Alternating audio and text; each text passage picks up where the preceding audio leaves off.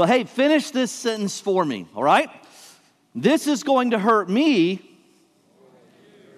Yeah. Can we be honest? That statement is only made when the, when the spanking was not fully committed to. Amen? Like if someone says that at the end, right, then you've you've dishonest. That's a lie that parents have been telling since the beginning of time. Uh, but what is true is that for a parent, there are fewer things that hurt worse than to see your children hurting. Am I right?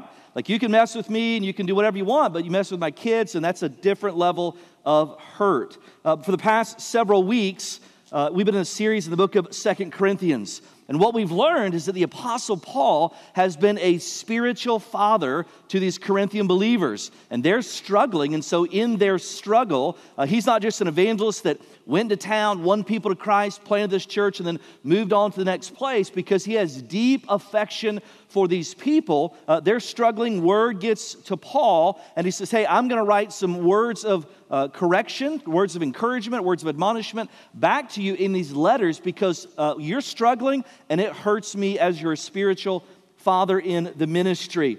And so here's what we've all experienced firsthand.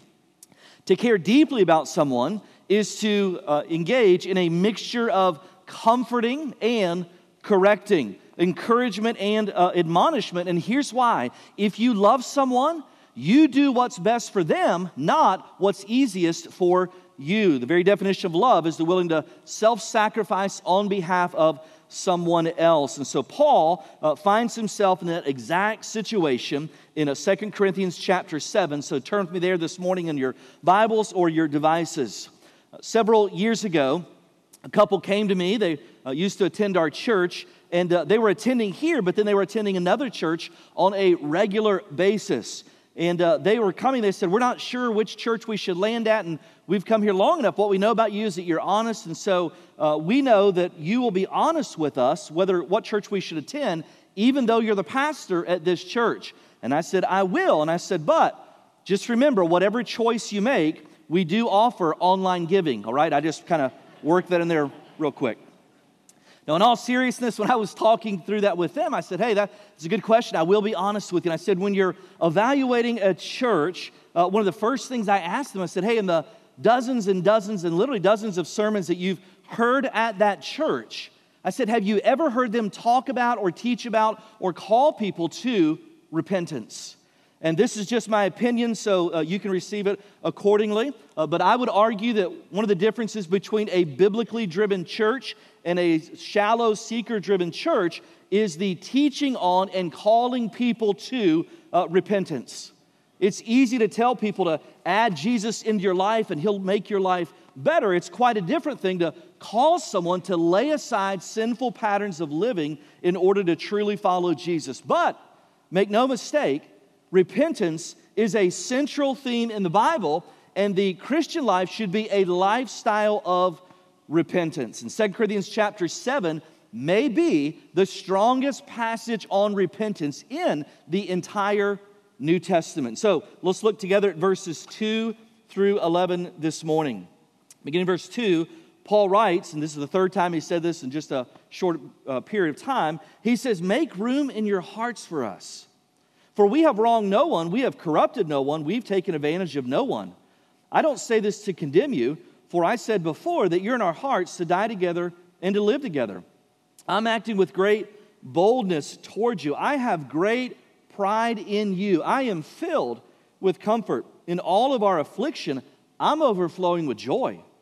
For even when we came into Macedonia, our bodies had no rest, but we were afflicted at every turn, fighting without and fear within and the most hope filled words in all the Bible, these two little words, but God, who comforts the downcast, comforted us by the coming of Titus, and not only by his coming, but also by the comfort with which he was comforted by you, as he told us of your longing, your mourning, your zeal for me, so that I rejoiced still more. Verse 8 For even when I made you grieve with my letter, I don't regret it.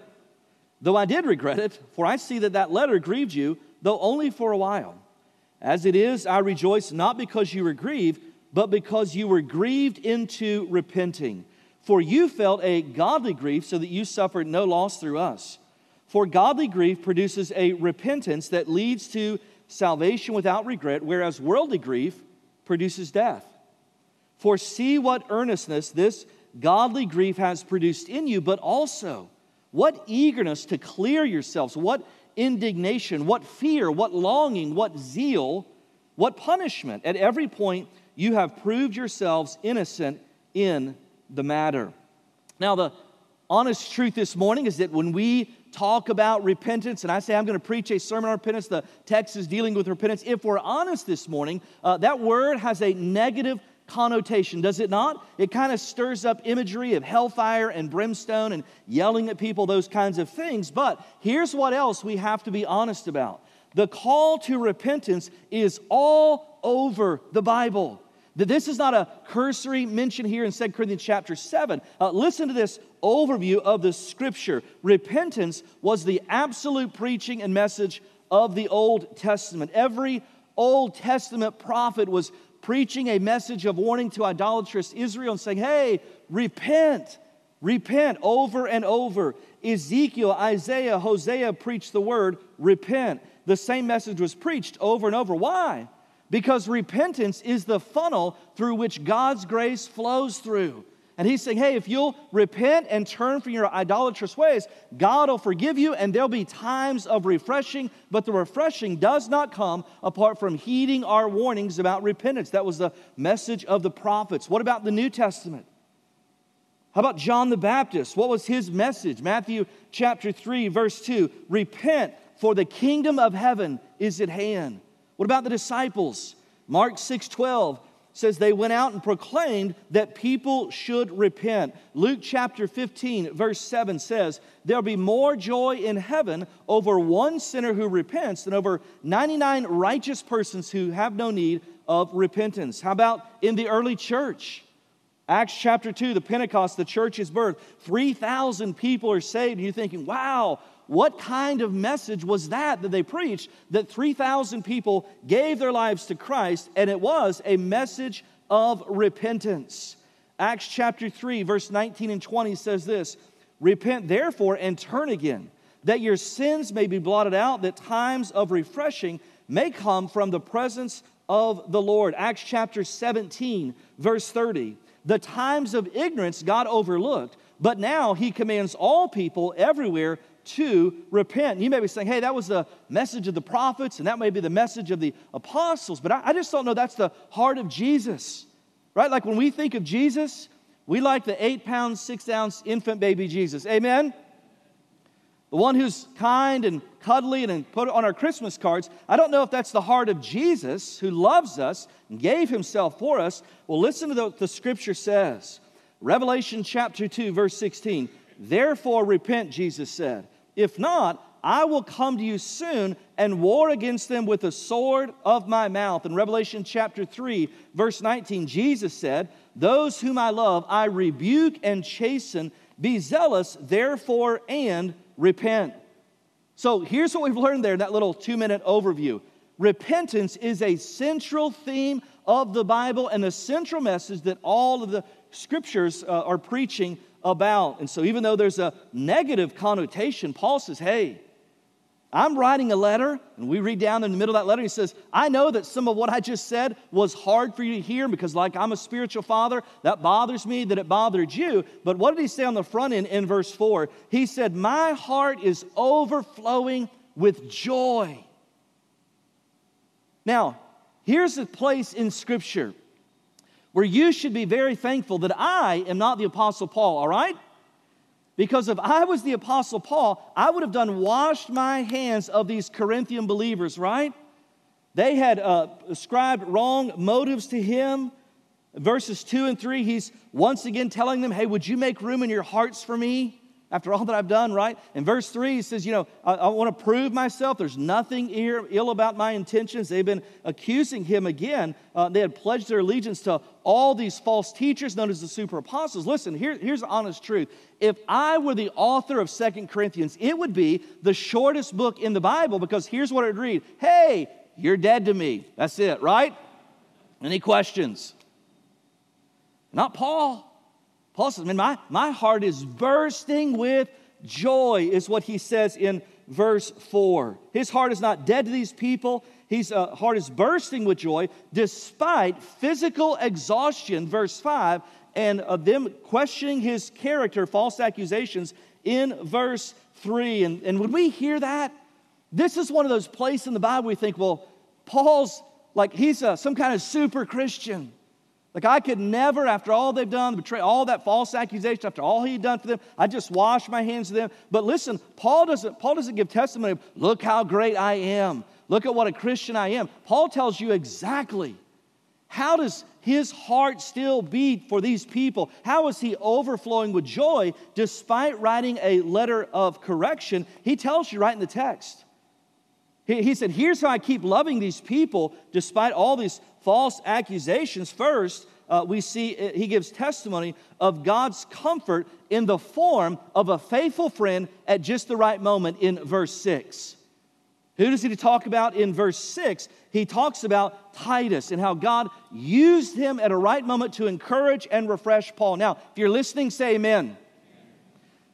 Don't you doubt the power of encouragement in someone else's life. One of the greatest Christians ever walk the planet, the Apostle Paul, said, Hey, I was afflicted. You falsely accused me. Verse 5, verse 3. But God, in His providence, sent me some times of refreshment in the form of a faithful friend named Titus. Verse 6. That's why Proverbs says that a word fitly spoken is like apples of gold in settings of silver. It is beautiful and has tremendous value. But then also, he says, uh, here's why his heart's still tender toward these people. Look at verse 8 and 9. He says, For even though I grieve you with my letter, uh, I don't regret it. Though I did regret it, for I see that the letter grieved you, though only for a while. As it is, I rejoice, not because you were grieved, but because you were grieved into uh, repenting. And so, so here's what Paul's saying. He said, Hey, I want to share some things with you. And these things are going to be hard to hear, and it hurts me that it's going to hurt you to receive these things, but it hurts me only for a little bit. I love what he says there hey, I was sorry, but I'm not really sorry, right? Because he knows that God's going to use his words of correction as a catalyst into uh, repentance. So here's a little side note. You can write this down somewhere. Love is not the absence of difficult conversations. That's why the book of Proverbs says, Faithful are the wounds of a friend.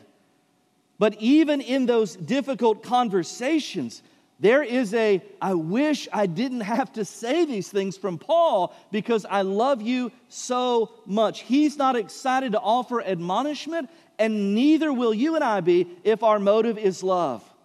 You ever been around a Christian who's maybe just a little bit too excited to offer a word of admonishment or correction to you?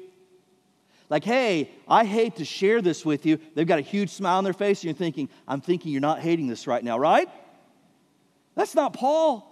Paul says, I hate to, this breaks my heart to write this letter, but my grief is only for a little bit because I know these are the words that, that you need to hear so that you can move on towards repentance and all that God will do uh, in your life through that. And so, despite the negative connotation, uh, we know that repentance and calling people to repentance can be an occasion for joy, verse 4, because repentance is what leads to growth and change in other people's lives. And we know the idea of repentance is a prominent theme all throughout Scripture from cover to cover. So, what actually is repentance? You can write this down or just try and memorize it or whatever, right? Repentance is this it is a change of mind that leads to a change of behavior. The word mind is the same word as heart in Scripture. It's the same idea as the inner man. Those are all interchangeable themes in Scripture. And so, when a true change of mind or a change of heart takes place, that will always lead to a change of behavior. Here's why because Proverbs chapter 4, verse 23 says this Above all else, guard your heart, inner man, mind. Above all else, guard your heart. Why? Because it determines the course of your life. And so, in other words, if you truly experience a change of heart, it will in turn determine the course of your life. A change of heart, true change of heart, will always lead to a change of behavior. Repentance is turning away from sin and self righteousness and turning towards Jesus Christ. And I believe this I believe there are actual measurable things uh, of genuine repentance, measurable evidences of genuine repentance. And the Bible speaks directly to that. Listen to these verses Acts chapter 26, verse 20. I preach that they should repent and turn to God and prove their repentance by their deeds. What's he say? He's saying, hey, if there really has been a change of heart about this sin, there will be a change in their life as evidence in their deeds. Uh, Luke chapter 3, verse 8 says this Jesus challenged his hearers. He said, Bear fruit in keeping with repentance. And so, fruit is just observable actions and attitudes uh, in the Christian life. And so, Jesus said, Hey, you should have observable attitudes and action that, that are consistent with a testimony of repentance. So, repentance is the root that I can't see, but if the heart is repentant, there'll be visible fruit on the tree. So, there's visible fruit on the tree, what type of fruit are we looking for when it comes to uh, repentance? Let me just say this before we get into the text a little deeper this morning. This is not, hear me this morning, this is not a checklist for you to write down so that you can gauge the repentance level of someone else primarily. This is not one of those messages where you hear and go, oh man, I know someone that needs to hear that. I do too, me. This is God's word for you and I today. So that's the primary application is not to be listening and go, man, I know someone who needs to come to repentance. The primary application is this is a message uh, for me and my own heart. But I will say this secondarily these marks of repentance will serve as guardrails as to whether or not you should reconcile or restore a relationship that's been broken by sin. Now, you never withhold forgiveness and all that means, but these are guardrails or things to be looking for. Is it wise to restore this relationship or reconcile this relationship? Now, here's the good news, all right? All that totally free. Totally free, right? And I'm just now getting charged up a little bit, so fasten your seatbelts, all right? So, what are the marks of genuine repentance according to this passage. I want to see three things in the text this morning. Number one, there'll be the evidence of godly regret. We have a church culture where, uh, in teaching, where there's little appetite in American church culture for anything that's not inherently practical and anything that's not overly positive. It's not going to be practical, it's not going to be positive. Uh, I'm not really excited to hear that sometimes in American church culture. But while we work hard here, uh, at being practical, we also work hard at teaching what the text says, whether it's a word of encouragement or it's a word of admonishment. And right off the bat, in verse 9, he describes, uh, uses the terms grief and sorrow. Now, if we're honest, if you came up and said, Hey, how are you doing this morning? My life is filled with grief, right? If someone says, That's great, glad to hear it, what you know is they're not paying attention, right? Those words don't have a happy or positive connotation, but even there's not a happy or positive connotation, the words grief or sorrow, uh, they are godly in nature according to verse 9. Here's why in repentance, there is a godly grief or a sorrow, ultimately, because we know that we have disappointed the Lord in our life. That's why it says in verse 9, he says, I rejoice not because you were grieved, but because you were grieved into repenting. For you felt a godly grief, so that you suffered no loss through us. And so, uh, grief or loss is a part of the process of repentance, even though it's not a positive thought. It is a biblical thought because ultimately, what I know is that there's been a loss of intimacy with the Lord Jesus in my patterns of sin. But when you study the scripture, the other thing that you notice about repentance is this there's another word that also is not popular, but it also is biblical when it comes to the teaching of repentance, and it is the idea of guilt. There is a good guilt and there is a false guilt. But the reality is, the Bible says this it is the kindness of God that leads us to repentance. Let me give you a, a, an old school word for the word guilt, all right? It's what the old timers used to talk about. Anybody remember the, the word conviction in church? Anybody raise your hand give testimony of that? Right? And so what's happened is this this Holy Spirit wrought conviction, which is an act of God's mercy, because God says, Hey, I see you in your sin, and I love you too much to leave you in your sin. So, through the convicting power of the Holy Spirit, I'm going to give you motivation to repent and walk away from that sin. And what's happened is we've taken that good gift of God's mercy called conviction, and we've put it over in the category said guilt. And what we've said in our churches is this don't ever make anybody feel guilty. Listen, If you're living in patterns of unrepentant sin week after week and you never feel guilty coming to the house of God, there's either something wrong with the preacher or something wrong with you. Amen? So he says, there is this godly grief or godly sorrow. We know that guilt uh, is a process of the part of repentance called uh, conviction. Let me just add some clarity as well. There is a false guilt to be aware of in the Christian journey. And false guilt is just that constant, low grade undercurrent that you just can't seem to shake. It's that little voice saying, You're not doing enough. Shame says, You'll never be enough because shame is about identity, guilt is about performance. Anybody ever run into Mr. Guilt and his cousin, Mr. Shame? You're not sure what you should feel guilty about. You're not sure of any patterns of unrepentant sin in your life that are ongoing and habitual. Uh, again, they're just these patterns, but for whatever reason, you just feel guilty. This this low hum in the background of your soul, this undercurrent that always says, uh, There's just something I should be doing more. Now, how do you know the difference between godly guilt and false guilt? So here's very clear listen to this.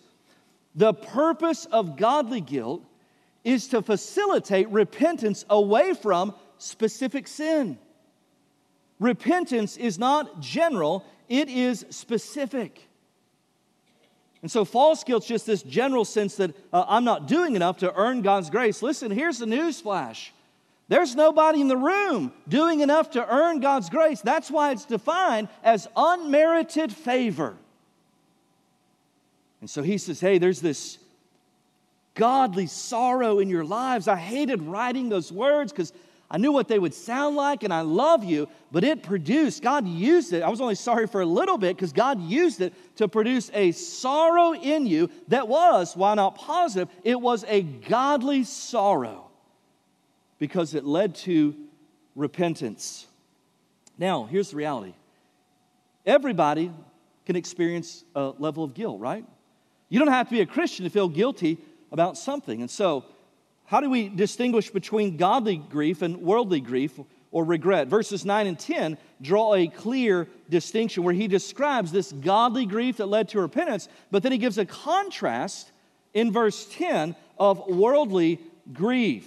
The term godly grief is definition means this. It literally means according to God.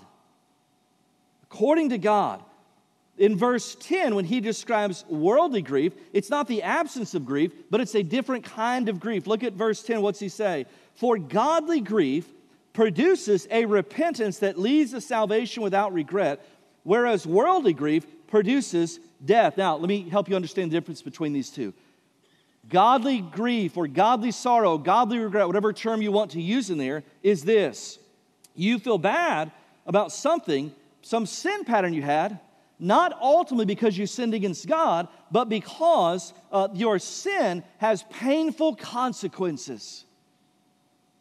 One theologian used this big term, and he said this These are crocodile tears.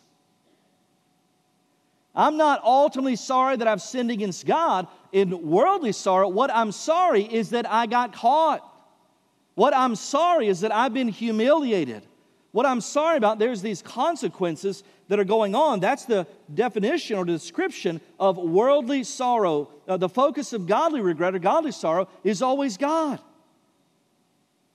And godly sorrow, what I'm grieved about, what that loss is about, is because I know that I've disappointed God. But the focus of worldly regret is me. I'm suffering. I'm humiliated. I'm embarrassed. Worldly grief does not change your character. And so eventually you return to the same old sin patterns once your embarrassment has worn off. You ever heard somebody say this to you and you're like, I'm not totally convinced. Hey, I'm really sorry that I said that or did that. You've been a good friend to me and you've walked with me and, and I did this or I said that, and, and I just want to let you know that I'm sorry. And there's a part of you that you're like, I'm not totally sure that you're sorry. Well, how do you know if that person's really sorry? Listen, truth and time go hand in hand. And over the course of time, their sorrow, whether it's worldly sorrow, in other words, I'm sorry that now there's this awkwardness in our friendship, uh, will d- differentiate itself from godly sorrow, which says, Not only am I grieved that I hurt you, I'm grieved that I hurt God, and I'm unwilling to return to those sinful patterns, not because I'm embarrassed, but because i grieve that I hurt the Lord. And so he gives this distinction. Verse 11, he continues to drive the th- thought home. Go look at verse 11. He said, See what earnest or diligence in some of your translations this godly grief has produced uh, in you. He also used the word, uh, what indignation. Well, what's he describing? That's righteous indignation is anger uh, over sin and repulsion that the shame that it's brought on Christ uh, in his church. And in a godly sorrow, the thing that was once attractive to me is now repulsive to me. The thing that once tempted me, that I gave into, he now says, I look at that and there's an indignation. That's no longer attractive. That repulses me in repentance, is what he's describing. And so, if you want to know, am I moving towards genuine repentance, which will lead to real change? Ask yourself this simple question Which is more painful to me, my sin or its consequences? Which grieves me more, that I disappointed Christ or that I embarrassed myself accompanied by unpleasant circumstances? That is the fundamental question everybody has to ask when it comes to the issue of repentance. Is it worldly sorrow? I don't like the consequences, or is it godly sorrow that I'm grieved, that I've suffered a loss of intimacy in my relationship with Christ? So, true repentance is not only marked by godly sorrow or godly regret, godly grief, whatever term you want to use there, it's also marked by, we see in the text here, uh, an attempt to make it right. Uh, repentance without restitution is not repentance uh, at all. If you've sinned against someone and never made an attempt to make it right, uh, but claim to be repentant about that sin, listen, the only person you're fooling is yourself.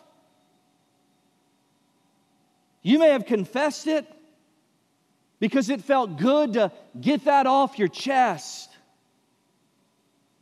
You may have, all that guilt had been weighing down on you, and you just said, I just got to confess this, and oh, I feel so much better. But if there's no heart change about what you did, and there's no attempt to make restitution or reconcile that relationship that was fractured because of your sin, then listen, you may have fooled everyone else, but you certainly haven't fooled the Lord. You have no control over how people receive it, but true repentance pursues restitution. That's why the Bible says this. I believe it's in the book of Romans off the top of my head, so I could totally be wrong. The Bible says this so as much as it's possible with you, live at peace with all men. In other words, sometimes it's not all possible with you. You, you make restitution or attempt to make restitution. The other person says, Hey, I'm not interested in that, or I'm not ready for that, or, or I want to see the fruit of repentance play out in your life over a period of time to see if this is a wise relationship to reconcile, because I don't know, this may be godly sorrow, it may be worldly sorrow. But there's a pursuit of reconciliation and restitution. Look at the end of verse 11. What does he say? He says, There is an eagerness to clear yourselves. what's he mean there? What he's saying is this there is an eagerness for you to clear up the offense that caused this separation. There's not just a, hey, I'm sorry. He says, no, no, there's an eagerness to clear yourselves. It is the energetic pursuit of fixing the fallout of my sin. One commentator described this. He said, This is an aggressive pursuit of holiness. Another word for holiness is the term practical righteousness, and the overflow of getting right with God is an attempt to make it right with other people. Verse 11 also used the word uh, vindication. That's the desire to see justice no matter what it costs me. In other words, yes, to confess this and reconcile this relationship, admit that I was wrong and I was sinful in this, it's going to cost me something. It may cost me my reputation, it may cost me, uh, you know, my pride or these kinds of things. But there is a desire to see vindication that justice over my sin should take place, even if it costs me deeply. Zacchaeus is the poster boy for this. Anybody remember that hymn of the faith? What do we know about Zacchaeus? So we I just want a theological answer. I look out, I see a bunch of this. We, wee little man. That's it. Right? Well, here's what else we know about Zacchaeus. Besides this, as a tax collector, he had cheated people. You ever wonder why tax collectors are hated and still hated? Amen. Come on, it's tax season. Somebody say amen. it's because they were betraying their own people. They're working for the Romans and collecting taxes, while at the same time, there's a family allegiance to these people. And so they just they couldn't stand these people, and they're often dishonest in there. And so Zacchaeus was a tax collector that had cheated people. And when he came to the place of repentance, basically what he says in a paraphrase is this I've got to give this money back. It doesn't belong to me.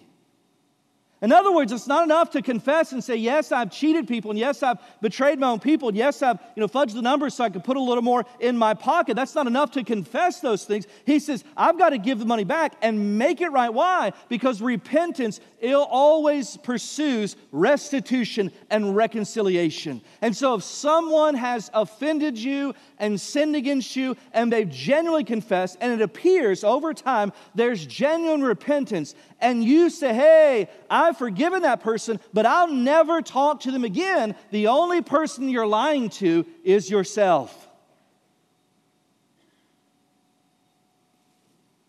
And so Paul commends the Corinthians. There is an eagerness to clear yourselves of these sinful patterns to make right what you did wrong. So, not only does it, repentance involve godly regret, not only does it involve an attempt to make it right, but thirdly, what we see in this passage is this is that repentance involves a turning back towards Christ. In verse 11, Paul lists some clear, observable fruit that will be present in the life of a truly repentant heart. Go back to verse 11 and look what he says there. In verse 11, he says, For see what earnestness this godly grief has produced in you. What eagerness to clear yourselves. What indignation over your sin. What fear, that's the fear of disappointing the Lord again. What longing. What zeal. What punishment. At every point, you have proved yourselves innocent in the matter. And so, what Paul's saying is hey, at one point in time before I wrote these words and God used these hurtful words to facilitate repentance in your life, you were totally content to be in your sin. But now, there's observable fruit in your life. Now, there's the fear of the Lord again in your life. Now, there's a longing or a desire to please the Lord. There's a zeal to reconcile relationships. And so, what is repentance? It's not just feeling bad about past sin on the inside, it's true change that will lead to change and show up on the outside. So that's what he's saying in verse 13. He's saying no one can deny the fruit of your life and what's taken place. And so while I was sorry to write that, I'm not sorry because God used these words to facilitate a huge change in your life, and everyone can see it according to verse 11.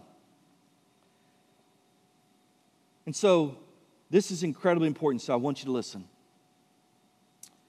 Repentance is not just stopping your sin.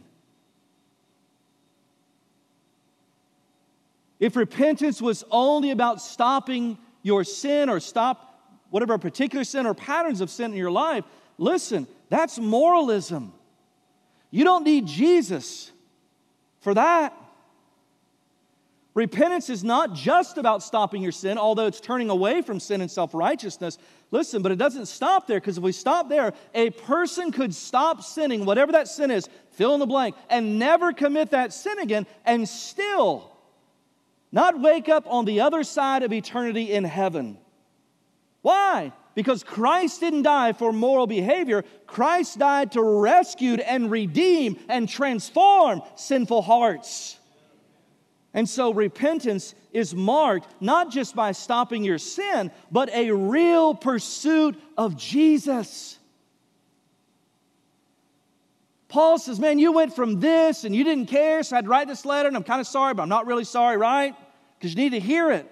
But now, look at your zeal and earnestness, pursuing righteousness in Jesus Christ.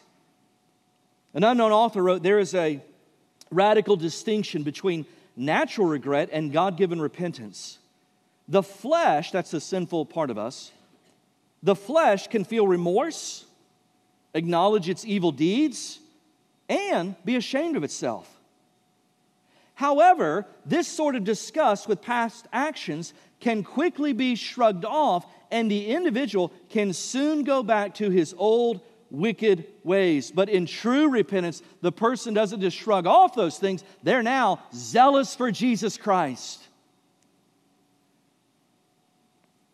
Of the marks of true repentance described in verse 11, here's the great part.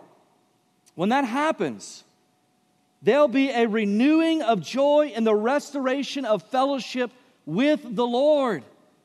When repentance happens, what he's saying is now all this sin and, and now shame has now been replaced by zeal and a longing to live in a walk with Jesus Christ. And so what happens is uh, it's what David meant in Psalm 51 12, when it, that great psalm of confession. And David said, This Lord, restore to me the joy of my salvation.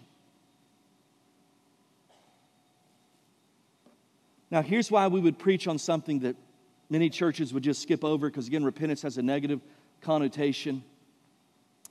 Here's why.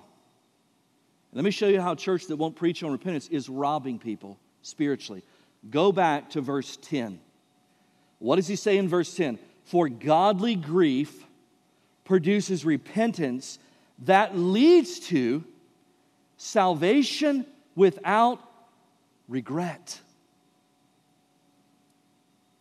Genuine repentance frees me from ongoing regret.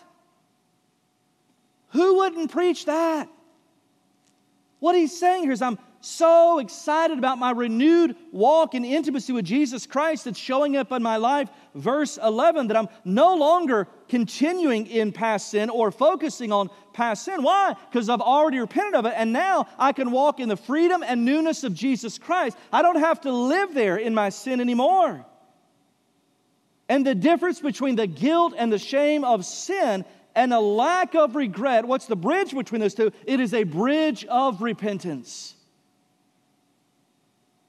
One last time, look at this phrase in verse 8.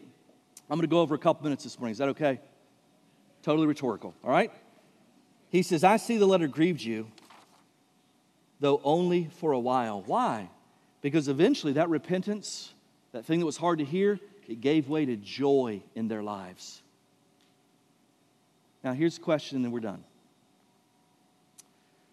If all this is available to someone, then why in the world would anyone continue in sin instead of repenting of it? Here's been my experience. It's because they're unsure how God would respond to them if they did. Let me tell you something. I don't have to wonder how God will respond because he's already written down in Scripture. Listen to this.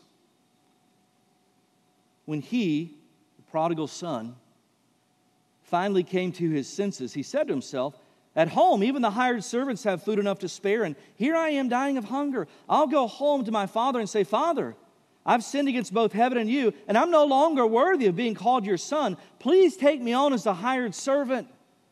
And so he returned home to his father, and while he was still a long way off, his father saw him coming. Filled with love and compassion, he ran to his son, embraced him, and kissed him. And his son said to him, Father, I've sinned against both heaven and you. I'm no longer worthy of being called your son. But his father said to the servants, Quick! Bring the finest robe in the house and put it on him. Get a ring for his finger and sandals for his feet, and kill the fatted calf we've been fattening. We must celebrate with a feast, for this son of mine was dead and now has returned to life.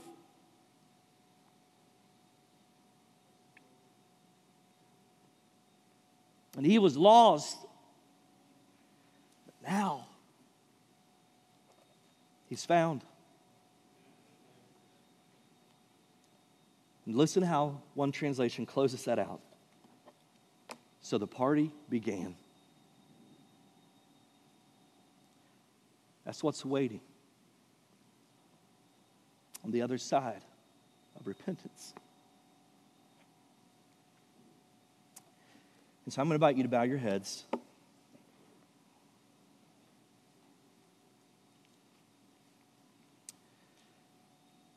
And we're going to do something that we only do once or twice a year.